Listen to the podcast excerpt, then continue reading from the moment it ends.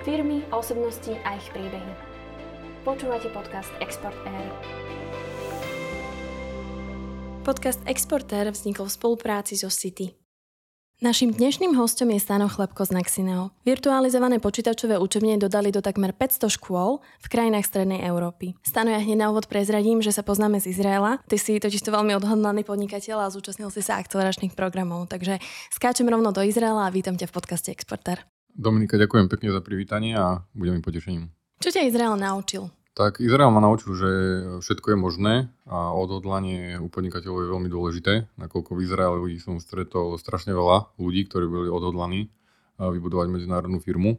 A takisto potenciál inovácií je veľmi silný vo svete, nakoľko hlavne v tom Izraeli som videl, že mladí podnikatelia sa snažili stále vymýšľať produkty, ktoré budú niečím lepšie od produktov, ktoré sú v súčasnosti na trhu nakoľko v tom videli veľký potenciál zisku a možností medzinárodného rozvoja firmy. Uh-huh. A v akom štádiu bolo tvoje podnikanie, keď si bol v Izraeli? No, ešte v takom rannom štádiu by som povedal. Uh-huh. Ja som spomenul, že to bol akceleračný program, takže ešte povedzme, bol to startup. Uh-huh. Ešte vtedy sa tvoja spoločnosť volala Sinio. Áno. E, dnes už je to teda Nexineo, pretože sa posúva že na medzinárodné trhy. Povedzme si teda viac o virtualizovaných učebniach, ktoré si, dajme tomu, vymyslel, pripravil, priniesol na trh. Je to skutočne jedinečný produkt a bola by som rada, keby si nám ho teraz predstavil. Takto bez e, prezentácie alebo bez e, vizuálnej ukážky. E, dúfam, že to posluchači pochopia. Miesto... Ideme krok po kroku, určite to zvládneme. OK, čiže keď si predstavíte, my dodávame hlavne počítačové učebne, tak nemáte tam napríklad 30 počítačov, uh-huh. ale iba jeden výkonný počítač, ktorý zdieľa svoj výkon na všetky žiacké monitory. A žiak má normálne monitor, klávesnica, myš, uh-huh. ale už nemá počítač iba na zadnej strane má takú miniatúrnu zobrazovaciu jednotku, ktorá je cez klasickú LAN sieť pripojená na ten centrálny počítač alebo centrálny server. Čiže výsledok, poviem príklad, v škole miesto 300 počítačov máte iba 5 serverov, ktoré mm-hmm. zdieľajú výkon do celej školy a žiak miesto počítača má iba miniatúrnu krabičku vzadu na monitore. Jasné. A neznamená to potom, že ten, nazvieme to ten hlavný počítač, ten, kto manažuje všetky, mm-hmm. áno, ten server musí byť potom, nie je to zbytočne nákladné, potom vieš, keď musí potiahnuť ďalších 30 počítačov alebo monitorov v učebni? Tak e, keď si zoberieš cenu 30 e, počítačov mm-hmm. versus cena jedného servera, a 30 zobrazovacích jednotiek, mm-hmm. tak je to cenovo porovnateľné, nie je to drahšie. Ale tá škola šetrí až 90% elektrickej energie. Mm-hmm. To sa nakoľko, teraz oplatí? Áno. nakoľko spotreba zobrazovacej jednotky je 5 W, mm-hmm. nakoľko tá jednotka nepodáva žiadny výkon, iba zobrazuje uh, vlastne ten uh, výkon z toho servera. Mm-hmm. Čiže to je úspora elektrickej energie. Životnosť tých zobrazovacích jednotiek je 10 rokov, nakoľko sa tam nachádzajú žiadne mechanické časti ako hard disk, procesor, ventilátor, mm-hmm. ako sú v klasických počítačoch alebo laptopoch. Čiže škola nemusí napríklad každé 3 roky kupovať nové notebooky, takže mm-hmm. na tom ušetrí ďalšie náklady. A takisto správa je mnoho jednoduchšia, lebo keď si predstavíš, že napríklad miesto 300 počítačov na škole sa staráš iba o 10 serverov, mm-hmm tak e, nemáš tam toľko individuálnych operačných systémov e, ako na tých počítačoch. Takže tam sa šetrí tiež značné množstvo na správe tých systémov. Jasné, dobré. A teraz sme v takom tom systémovom, softverovom nastavení a teraz si hmm. poďme povedať, že čo to teda reálne robí. Ako to očovne vyzerá, čiže máme nejaký hlavný počítač, ktorého obsah sa zobrazuje na ďalších monitoroch cez zobrazovaciu jednotku a ako sa to teda v praxi využíva. Skúsme to približiť. Ja to poviem tak veľmi zjednodušene. Keď máš 30 e, počítačov, uh-huh. tak na každom počítači beží individuálny operačný systém Windows a na ňom bežia desiatky výučbových aplikácií. Uh-huh. V našom prípade máš jeden server, na ktorom je ako keby tých 30 operačných systémov a tie sa zdieľajú vlastne na tie žiacké stanice cez zobrazovacie jednotky. Znamená to aj tým pádom, že ušetríš na licenciách? Za a, programy? Alebo... Na licenciách neušetríš, lebo tie programy sa licencujú len trošku iným spôsobom. Aha, OK. Mhm. Čiže to tam zostáva. Dobre, čiže máme, hovorí, že bavíme sa o učebniach, čiže máme učiteľa, študentov, žiakov, jednoducho, ktorým učiteľ vie nejakým spôsobom obmedzovať ten content na monitoroch. E, my máme aj zobrazovacú jednotku, e, ktorú sme vyvinuli špeciálne pre školy a mm-hmm. učiteľ vie napríklad zo svojho miesta zdieľať svoj monitor na všetky žiacké monitory ak im chcem ukázať e, prácu v nejakom programe, video, prezentáciu, čokoľvek. Uh-huh. Učiteľ si vie jedným klikom zobraziť všetky žiacké monitory na svojom monitore a v reálnom čase vidí, čo všetci žiaci robia. Jedným klikom vie vstúpiť na monitor ktoréhokoľvek žiaka, vie mu pomôcť pri riešení úlohy, vie mu napísať e, správu cez dialogové okno, vie centrálne blokovať USB počas písomky celej triede, vie napríklad blokovať prístup na internet, vie blokovať prístup na vybrané webové stránky, vie rozdávať písomky tým, že pretiahne tú písomku do jedného súboru, mm-hmm. do jednej zložky a vlastne všetci žiaci to ju majú na svojich plochách. Mm-hmm vie pozbierať jedným kliknutím zase všetky písomky zo žiackých staníc. Takže ako tá management konzola naozaj prináša o mnoho vyššiu kvalitu výučby oproti štandardným počítačom a nie je to niečo, čo si musia školy inštalovať dodatočne alebo mm-hmm. čo musia platiť, to je už súčasť nášho riešenia. Čiže to je ďalšia výhoda oproti tým úsporám prevádzkových nákladov, ale aj samozrejme ekologickým úsporám, lebo tie zobrazovacie jednotky majú hmotnosť len 300 gramov, uh-huh. čiže šetríme až 90% e, elektronického odpadu a vďaka nízkej spotrebe aj 90% emisí CO2. Aby sme si to teda predstavili, oni sa, tie zobrazovacie jednotky sa tak pripnú k monitoru? Áno, na zadnú stranu, každý na monitor má uh-huh. Také VESA uchytenie pripravené, otvorí na to a vlastne my to cez e, podstavec pripevníme na akýkoľvek monitor. Uh-huh. A vymenoval si mi hrozne veľa výhod pre učiteľov, dajme nejako aj pre žiakov. Dokážu medzi sebou aj komunikovať aj napriek tomu, že majú len teda zobrazovacie jednotky a nie počítače? Tak e, žiaci si nevidia medzi sebou tie práce, uh-huh. ten systém je izolovaný, okay. takže sa to správa ako klasický počítač pre uh-huh. toho žiaka ten operačný systém e, má vzhľad, je, je taký istý ako Windows, ako sú zvyknutí. Takže pre používateľa sa z tohto hľadiska nič e, nemení. Mm-hmm. Ale samozrejme, že výhody sú, že počítač e, vytvára hluk a teplo a víry prach. Čiže keď máš napríklad v učebni 30 počítačov, tak naozaj nie je to hygienicky prívetivé prostredie pre tie mm-hmm. deti. No a tie naše zobrazovacie jednotky nevytvárajú žiadne teplo, žiadny hluk, keďže tam nie sú žiadne mechanické časti a nezaberajú miesto na lavici Jasne. alebo pod lavicou. Uh-huh. Takže tie priestory sú tiché, priestranné.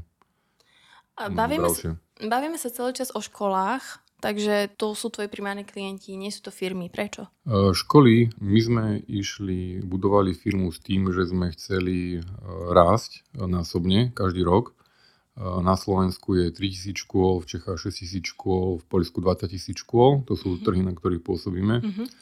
A keď napríklad e, na slovenskej základnej škole sa používa okolo 20 výužbových aplikácií, tak všetkých zvyšných napríklad 2500 základných škôl používa e, tieto aplikácie mm-hmm. a teda sa dá pomerne veľa realizácií spraviť, ktoré sú veľmi podobné a v rýchlom a krátkom čase.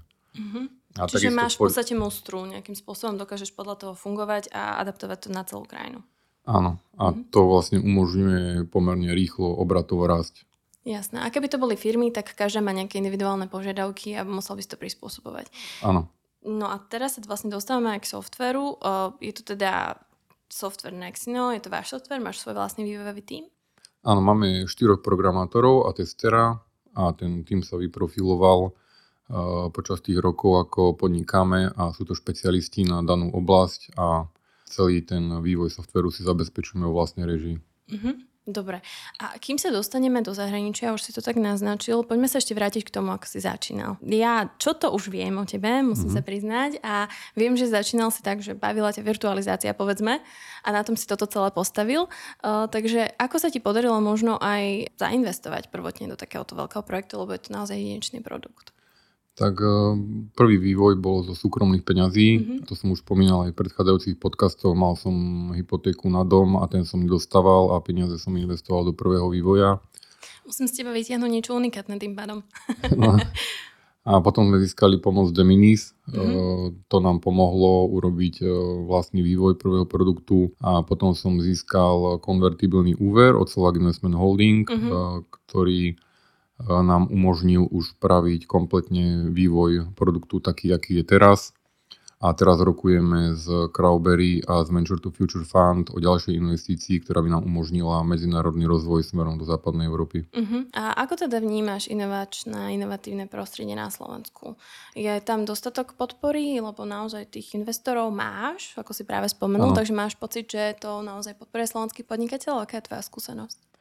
Tak môžem len za seba povedať, že pokiaľ má človek alebo tá firma zaujímavý produkt pre tých mm-hmm. investorov, tak dá sa k ním nájsť cesta a pomoc de minis e, bola cez ministerstvo hospodárstva. Normálne sme regulérne podali žiadosť, mali sme zaujímavý produkt, takže získali sme prvú dotáciu Takže je možné si nájsť e, cestu k tým peniazom aj na Slovensku. E, v zahraničí to neviem porovnať, lebo som mm-hmm. nebudoval startup v zahraničí, ako Jasne. to je tam. A čo sa týka komunikácie s ministerstvom školstva, mm-hmm. pre ktoré vlastne my dodávame do škôl, Áno, tak tam to bola som... moja ďalšia otázka, predvídaš? Hm. Tam by som očakával možno, že je trošku väčší záujem o slovenskú firmu, ktorá niečo vyvinula, školy majú o to záujem tam ani nemám čo hodnotiť vlastne, lebo mm-hmm. nedošlo už žiadnej spolupráci. Majú školy na tento tvoj produkt, na tieto virtualizované učebne peniaze? Ako to funguje? Im to predávaš alebo to aj prenajímaš? Hlavne tu predávame, peniaze školy nemajú veľa, ale ako čekujeme, keď sú nejaké možnosti pre školy, ako mhm. môžu získať prostriedky na obnovu výpočtovej techniky, tak samozrejme ich o tom informujeme. Školy si môžu podať projekt a môžu získať takýmto spôsobom. Takže ty informuješ školy o projektoch, ktoré môžu získať. Oni veľakrát aj o tom vedia okay. a tie, ktoré nevedia, tak samozrejme im dáme o tom vedieť, sme mm-hmm. s nimi v kontakte. A potom aj samozrejme z vlastných prostriedkov alebo zriadovateľia samozprávy podporujú školy. Mm-hmm. Takže sme dosť aktívni na tom trhu a vieme takmer o všetkých možnostiach financovania. A samozrejme, že keď niečo je a vieme, že školy by na to mali nárok, tak im s tým pomáhame, aby, aby vlastne mohli získať tú techniku. Takže it goes both ways. OK, spomenul si, že Nexino pôsobí v krajinách V4. Mm-hmm. Boli tam nejaké rozdiely? Začínal si na Slovensku, jasné, a potom vstup Maďarsko, Polsko, Česko sú tam nejaké rozdiely? Bolo to iné pre teba? Bola tam, samozrejme ten software je iný, lebo tak sú tam zrejme mm. trochu iné osnovy, ale možno taká podnikateľská skúsenosť pri vstupe na zahraničný trh. Aj keď blízky, ale iný. Bolo mm. to iné? Uh, vieš čo, tak na Slovensku a v Čechách e, boli tie začiatky veľmi podobné. Uh, v Čechách sa to rozbiehalo celkom dobre, len potom prišla uh, vlastne korona, mm-hmm. uh, potom vojna, teraz energie. Takže už ten polský trh sa rozbiehal mnoho ťažšie. Mm-hmm. A v Polsku sme e, začali B2C, e, predaj priamo zákazníkom, máme tam desiatky realizácií, ale ideme prejsť na B2B. Mm-hmm, lebo... Mm, Čo v tvojom prípade bude... Budeš mať distribútora? E, budeme mať distribútorov a distribútor nám pošle zoznam aplikácií a počet žiackých staníc v triede a my mu do 14 dní pošleme nakonfigurovaný server s nainštalovanými mm-hmm. aplikáciami a vlastne distribútor to iba pozapája v škole, spustí a všetko je pripravené.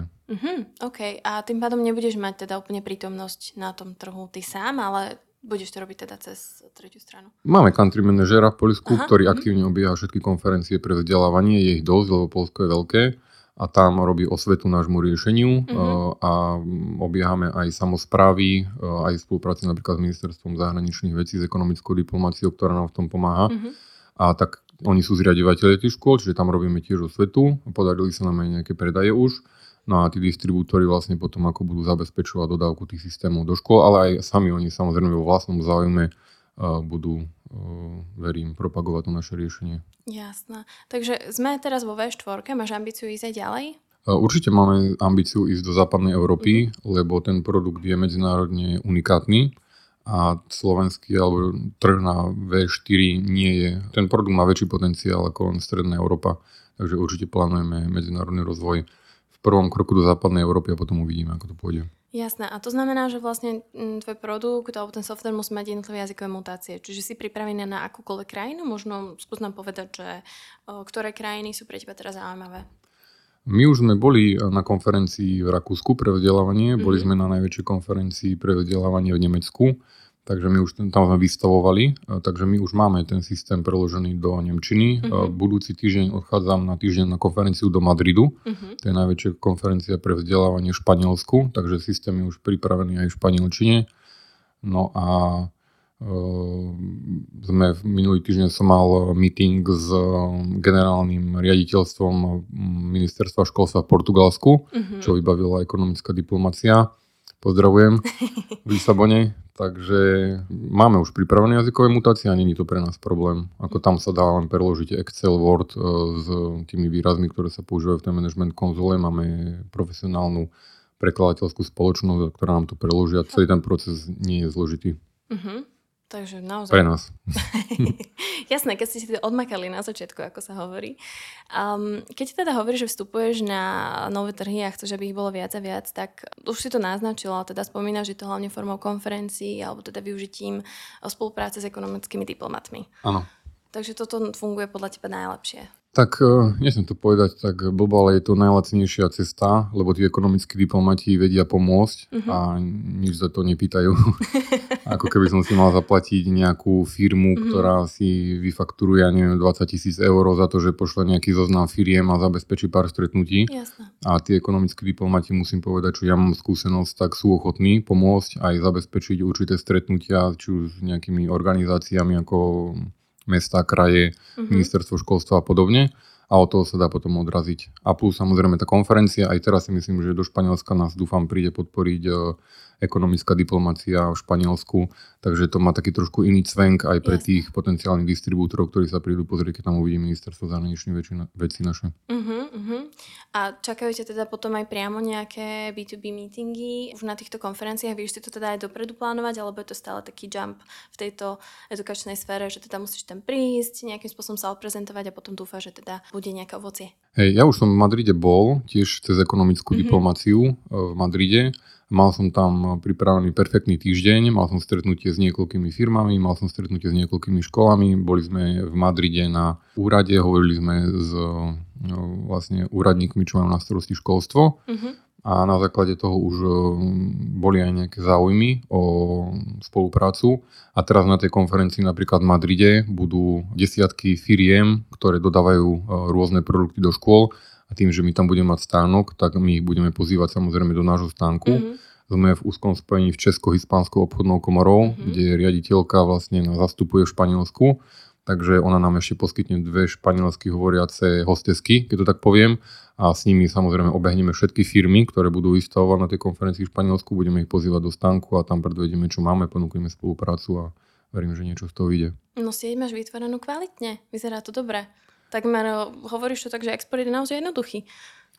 Tak je to, by som povedal, že dlhoročná ako skúsenosť aj, mm-hmm. aj mhm. snaženie. Musím povedať, že zo začiatku veľmi dobre bola spolupráca so Sariom. Mm-hmm. Sario bol asi prvé, ktoré mi umožnilo nejaké medzinárodné prezentácie. Bol som na otváraní honorárneho konzulu v Írsku.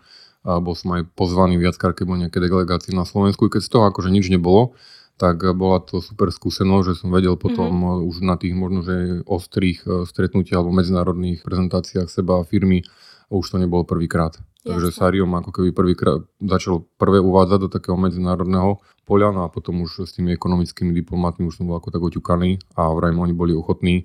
Je perfektná akcia Exportné fórum, eh, na, asi budeš vedieť, ktorá býva raz ročne, tam sú všetci ekonomickí mm. diplomati zo Slovenska v Bratislave, teda kde sa to koná a môžem si navoliť stretnutia s nimi osobné a mm. oni keď e, pochopia, aké mám potreby, tak naozaj, že sú zatiaľ musím povedať ochotní pomáhať. No dúfam, že v ďalšom podcaste povieš niečo dobré o radi slovenských exportérov. Určite. Spomenul si ešte možno takú neúplne pozitívnu tému a to je teda to, čo sa deje momentálne alebo to, čo sa dialo uh, pár rokov dozadu. Uh, hovoríme teda o koronakríze, hovoríme o, o vojne na Ukrajine. Čo to pre teba znamená? Už len minimálne, ak si zoberieme to, že deti sa vzdelávali doma. Dalo sa to nejakým spôsobom prispôsobiť? No pre nás, keďže my nepredávame mobilné zariadenia ako notebooky, ale tie naše učebne sú statické v mm-hmm. škole, tak to nebolo moc dobré, lebo vtedy sa nakupovali školy hlavne mobilné zariadenia. Mm-hmm. Ale aj napriek tomu sa nám podarilo v roku 2021 zvýšiť tržby o 40% oproti roku 2020. Ako? No, myslím si, že tiež to je ako dôsledok dlhotrvajúcich mm-hmm. aktivít na tom trhu a mali sme rozpracované projekty, ktoré sa realizovali, ale nových prišlo menej, čo vlastne teraz aj cítime v tomto roku. Mm-hmm. Ale zase ten trh sa pomaličku už rozbieha a verím tomu, že, že firma bude naďalej rásť. Ale bolo to náročné, tak školy boli zavreté rok a pol. Áno a potom prišla vojna, čiže riešili utečencov a detí z Ukrajiny e, na svojich školách a potom ešte prišli tie energie, čiže zase mali menej peňazí, už toho mála, čo majú a tá podpora mm, v realite nie je vždy až taká, ako sa pre, prezentuje mm-hmm. v mhm. médiách, takže akože pre školy to neboli jednoduché a tým pádom aj my sme mali stiaženú situáciu pri predaji. Uh-huh. A teraz, keď teda spomínaš uh, rastúce ceny energií, uh, rastú aj tie vstupy práve tým, že sa bavíme o softveroch a tak ďalej, takže asi to nie je jednoduché ani teraz. Tak zrastli ceny uh, hardwareových komponentov, mm-hmm, z ktorých skladáme tiež, servere, ale zákazník uh, to akceptuje, lebo celkovo zrástli uh, ceny notebookov, počítačov, všetkého. Jasne. Takže my sme ako keby šli len na tej vlne. No a my napríklad máme výhodu, že školy šetria 90% elektrickej energie oproti klasickým počítačom. Takže to ešte by som povedal tak zdôraznilo pri tú našu výhodu mm-hmm. na trhu oproti konkurencii, keď rastú tak pomerne rýchlo tie ceny energie. Čiže možno majú pocit, že majú nejaký počiatočný náklad, ale v konečnom dôsledku dojde k uh, ušetreniu energie. Takže Určite. To mhm. Určite. Aké máš ďalšie projekty? Povedzme sa nejakých na Slovensku ešte. Čo ťa čaká? Nejaké mesta, školy konkrétne? Alebo už si vyslovene fokusovaný na zahraničné trhy? Na Slovensku funguje pobočka, máme rozpracovaných viacej projektov, na ktorých robíme. Ako tých realizácií e, my robíme pomerne veľa, čiže mm-hmm. tých projektov je rozpracovaných viacej. Ja sa teraz sústredím hlavne na to, aby som nastavil procesy na firme tak, aby vedela firma fungovať bez mojej prítomnosti mm-hmm. a budúci rok určite plánujem, e, ak tá investícia vyjde, čo dúfam, že vyjde, tak e, sa naplno pustí do toho medzinárodného rozvoja, mm-hmm. lebo tam vidí veľký potenciál toho produktu aj našej firmy. Jasné. A ako vyzerá tým Nextneo? Niečo sme už spomenuli, ale je to vyslovene, že máš teda country manažerov zatiaľ vo V4 a potom, keď pôjdeš ďalej, tak chceš tam mať svoju prítomnosť alebo to budú distribútory? Uvidím, ako sa to bude vyvíjať. Rozmýšľal som, že by bolo možno dobre mať nejaké servisné stredisko mm-hmm. aj mhm. e, v Portugalsku. Krajinu som si vybral na základe parametrov, mi príde najvhodnejšia, čo do... Akých? Tak priemerná mesačná mzda, znalosť angličtiny, blízko Španielsko, mm-hmm. takže dobrá dostupnosť, čiže viem pokryť dva trhy kvázi ako keby mm-hmm. z jednej krajiny. Vieš, lebo toto je veľmi zaujímavé, lebo získavame taký insight, že ako si vyberáš ten trh, lebo to je tiež veľmi dôležité. Veľa podnikateľov, ktorý nemá skúsenosť možno ešte s exportom, asi povie, že OK, tak chcem ísť do Francúzska, ne, nezvážia možno všetky faktory. Takže možno by sme ešte mohli zdôrazniť naozaj to, ako si to vyberáš ty, na základe akých parametrov a, a skúseností. Veď to už je Koľko to je rokov? Od 2013 na trhu? V 2013 som založil firmu, ale to som ešte nevedel, čím budem podnikať, ale tomuto projektu sa venujeme 7 rokov uh-huh. intenzívne. Uh-huh. No dobre, takže tie parametre a zahraničné trhy. Hovoríš, že Portugalsko si tak vyhodnotil, že zabiješ dve muchy jednou ránou, uh-huh. ale tak vieš, portugalčina, španielčina, to nie je to isté. Musíš stále vytvoriť jazykovú mutáciu. To áno, ale myslím e, servisnú podporu, ako aby bol niekto v dojazdovej vzdialenosti. Aha, čiže len vzdialenosť. Uh-huh. A napríklad servery teraz skladáme na Slovensku a vlastne dodávame ich do V4, uh-huh. ale možno, že by som vedel server skladať aj v Portugalsku uh-huh. a vlastne zásobovať tým Španielsko a Portugalsko, že by to nemuselo cestovať stade to. A čo sa týka tej, a samozrejme je tá servisná podpora, že tam bude niekto, kto vie sadnúť do auta, ak treba a mm-hmm. vie vyriešiť aj e, fyzickou prítomnosťou servis na tých školách, čiže mm-hmm. Čo je vlastne zo Slovenska by bolo nemožné testovať do Španielska alebo do Portugalska. No chvíľu by to trvalo, ale... 3 dní. Stano, a podarilo sa ti etablovať aj na Blízkom východe, teda v Izraeli, ako sme sa bavili na začiatku? Na Blízkom východe sa nám ich zatiaľ nepodarilo presadiť, ale sme tam v kontakte s jednou firmou uh-huh. z Jordánska, ktorá dodáva produkty do škôl na Blízkom východe a veľmi sa zaujíma o náš produkt. A pripravuje sa teraz s nimi kontrakt a oni teda tvrdia, že vidia potenciál aj na tých školách v tých bohatších arabských krajinách, tak budeme radi samozrejme, ak sa podarí toto pokryť. Dobre, a ako teda funguje ešte servis takýchto virtualizovaných učební všeobecne? Je to Môžeme sa baviť o tom, či to je v cene, ako to potom celé prebieha, školy ti zavolajú, že halo, nefunguje nám zobrazovacia jednotka, nevieme to zapojiť, máte nejaké, že switch on, switch off, potom vymente káblik, až potom prídeme, alebo ako to funguje? Nechodíme osobne, skoro Vôbec? nikde. Mm-hmm. Všetko riešime cez diálny prístup a máme teraz 500 škôl, to je 500 serverov, 10 tisíc zobrazovacích jednotiek a starajú sa o to dvaja technici, ktorí všetko vyriešia, ako 99% vecí vyriešime cez diálny prístup, čiže to nemusia šetriť. Ale je to ako na porovnanie, že napríklad keby niekto mal servisovať 10 tisíc mm-hmm. notebookov, tak určite by to nezvládli dvaja ľudia a určite by to nevedeli riešiť ani takto na diálku, čiže naozaj tá technika je veľmi efektívna. A čo sa pýtal ešte tých, toho výberu trhu, tak e, pre nás e, samozrejme je dôležité pochopiť spôsob, akým ten zákazník nakupuje ten, tie produkty. Mm-hmm. U nás sú to školy, ako nakupujú tú výpočtovú techniku. Keby to bolo napríklad, e, ja neviem, napríklad prídeme do Ruska a zistíme, že tam to nakupuje centrálne ministerstvo školstva pre všetky školy v krajine a robí jeden tender a proste tam by som vedel, tak tam by sme si asi moc nie toto. Ale mm-hmm. keď napríklad školy kupujú techniku sami z pridelených prostriedkov alebo zriadovateľ a tak ďalej, že vlastne je tam nejaká voľná ruka výberu tých škôl, tak tedy vieme, že tam máme šancu sa presadiť, lebo ten produkt má veľa výhod mm-hmm. a vlastne tá škola si to vie sama rozhodnúť a vtedy je pre nás ten trh vhodný. Uh-huh. Čiže ty nemusíš úplne rozumieť školskému systému ako takému v krajine, ale skôr ako sú distribuované prostriedky a či školy teda majú prostriedky na to, aby si takéto niečo vedeli zabezpečiť. Áno, pochopiť ten eh, proces nákupu v tej uh-huh. krajine u nás, ako školy nakupujú tú výpočtovú techniku. A keď je to moc centralizované a robia to dve, tri firmy v krajine, uh-huh tak vtedy to není moc vhodná pre nás. Lebo nemáme takú pozíciu, aby sme vedeli možno, že vytlačiť tých veľkých dodávateľov v tej krajine, mm-hmm, keď tam len tak prídeme. Ale tvoj produkt je unikátny. E, je unikátny, ale nie je to také jednoduché, ako získať štátny tender. Ani na Slovensku napríklad e, už ako dlho sme a nejakú podporu z ministerstva školstva alebo nejakú väčšiu objednávku mm-hmm. sme nedostali. Mm-hmm. Takže neviem si predstaviť, či Prečo by sme to dokázali v zahraničí. Že to tak je? To možno nesvedčí to o tom, že nemáme ešte toľko takýchto učební, alebo vieš, že nie je to nejaká taká ako nazvime to procesná, nejaký procesný problém? To je otázka systému. na ministerstvo školstva, alebo neviem teda, či tí ľudia tam ešte sú, čo tam boli, že prečo je to tak. My sme tam boli odprezentovať e, tú technológiu, školy majú o to záujem, ale to sa treba opýtať ich, prečo je tak.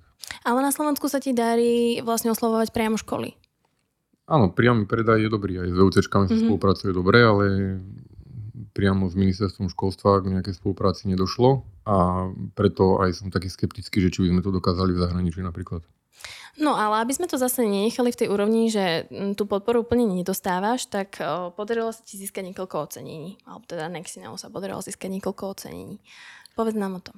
No, áno, získali sme na najväčšej konferencii medzinárodnej na Slovensku, IT konferencii ITAPA ocenenie ako najinovatívnejší projekt v oblasti digitalizácie verejnej správy. To počerkujeme, posúvame, zdieľame túto informáciu do sveta, áno. Ďakujem. A takisto sme získali ocenenie minulý rok od eh, Deloitte ako uh-huh. firma s najväčším potenciálom na medzinárodný rast, na expanziu. Uh-huh. A ešte sme získali niekoľko ocenení, ale už nespomínam. Inovatívny Číno roka. Aj tam sme boli nominovaní. No. Aj tam ste boli nominovaní, že? Hej, tam sme sa dostali medzi finalistov. To som ti spomenula aj preto, že teda je to aj tak toľko ministerstva iného síce, mm-hmm. ale je určite dobre povedať, že teda je tam možno snaha podporiť naozaj šikovných ľudí zo Slovenska, takže verím tomu, že sa ti potom dostane aj, aj taký akože ďalší priestor na to celé, že naozaj, že si budeš mať pocit, že ten, ten support inovačného prostredia na Slovensku je, je dosť dobrý. Um, Aký je teda tvoj ďalší krok? Tak e, ďalší krok je nastaviť procesy vo firme tak, aby vedela fungovať bez mojej prítomnosti a ja by som mal dohľad nad procesmi, ktoré na tej e, firme sú aj bez toho, aby som tu bol. Čiže nasadzujeme nový CRM systém, pripravujeme manažerov na to. Mm-hmm. Pripravujeme firmu na B2B predaj, čiže aby tí naši distribútori boli schopní inštalovať ten systém, aby mali FAQ, aby vedeli spravovať ten systém. Mm-hmm aby sme vedeli prepravovať tie servery na väčšiu vzdialenosť a podobne. No a rokujem s investormi, aby som mal prostriedky na to, aby som vedel otvoriť tie západné trhy a keď tie prostriedky získam a zastabilizujem, zastabilizujem procesy, ktoré by som chcel do konca tohto roka, tak potom, ako som už spomínal, cez ekonomických diplomatov, cez medzinárodné konferencie a samozrejme, že sa postretám kopu nových ľudí a získam nové informácie, ako ďalej ten medzinárodný trh tlačiť. To všetko znie veľmi fajn a dúfam, že sa ti v tom bude dariť, a, ale ešte by som chcela počuť o niečom, čo sa ti nepodarilo v tomto celom procese, že možno niečo, čo ťa naučilo, že tudy cesta nevedá, ako sa hovorí, a že to úplne nefungovalo. Máš takú nejakú skúsenosť, ktorú vieš zdieľať s našimi poslucháčmi? Tak také menšie prešlapy sú samozrejme na častej báze, lebo ako človek, keď sa učí nové veci, tak samozrejme, že ich ešte nevie, ale sa ich učí, čiže mm-hmm. nie vždy všetko je správne, ale ako by som povedal, taký nejaký veľký prešlav alebo takú veľkú chybu si myslím, že zatiaľ, zatiaľ sme nespravili. Ako, neviem, no.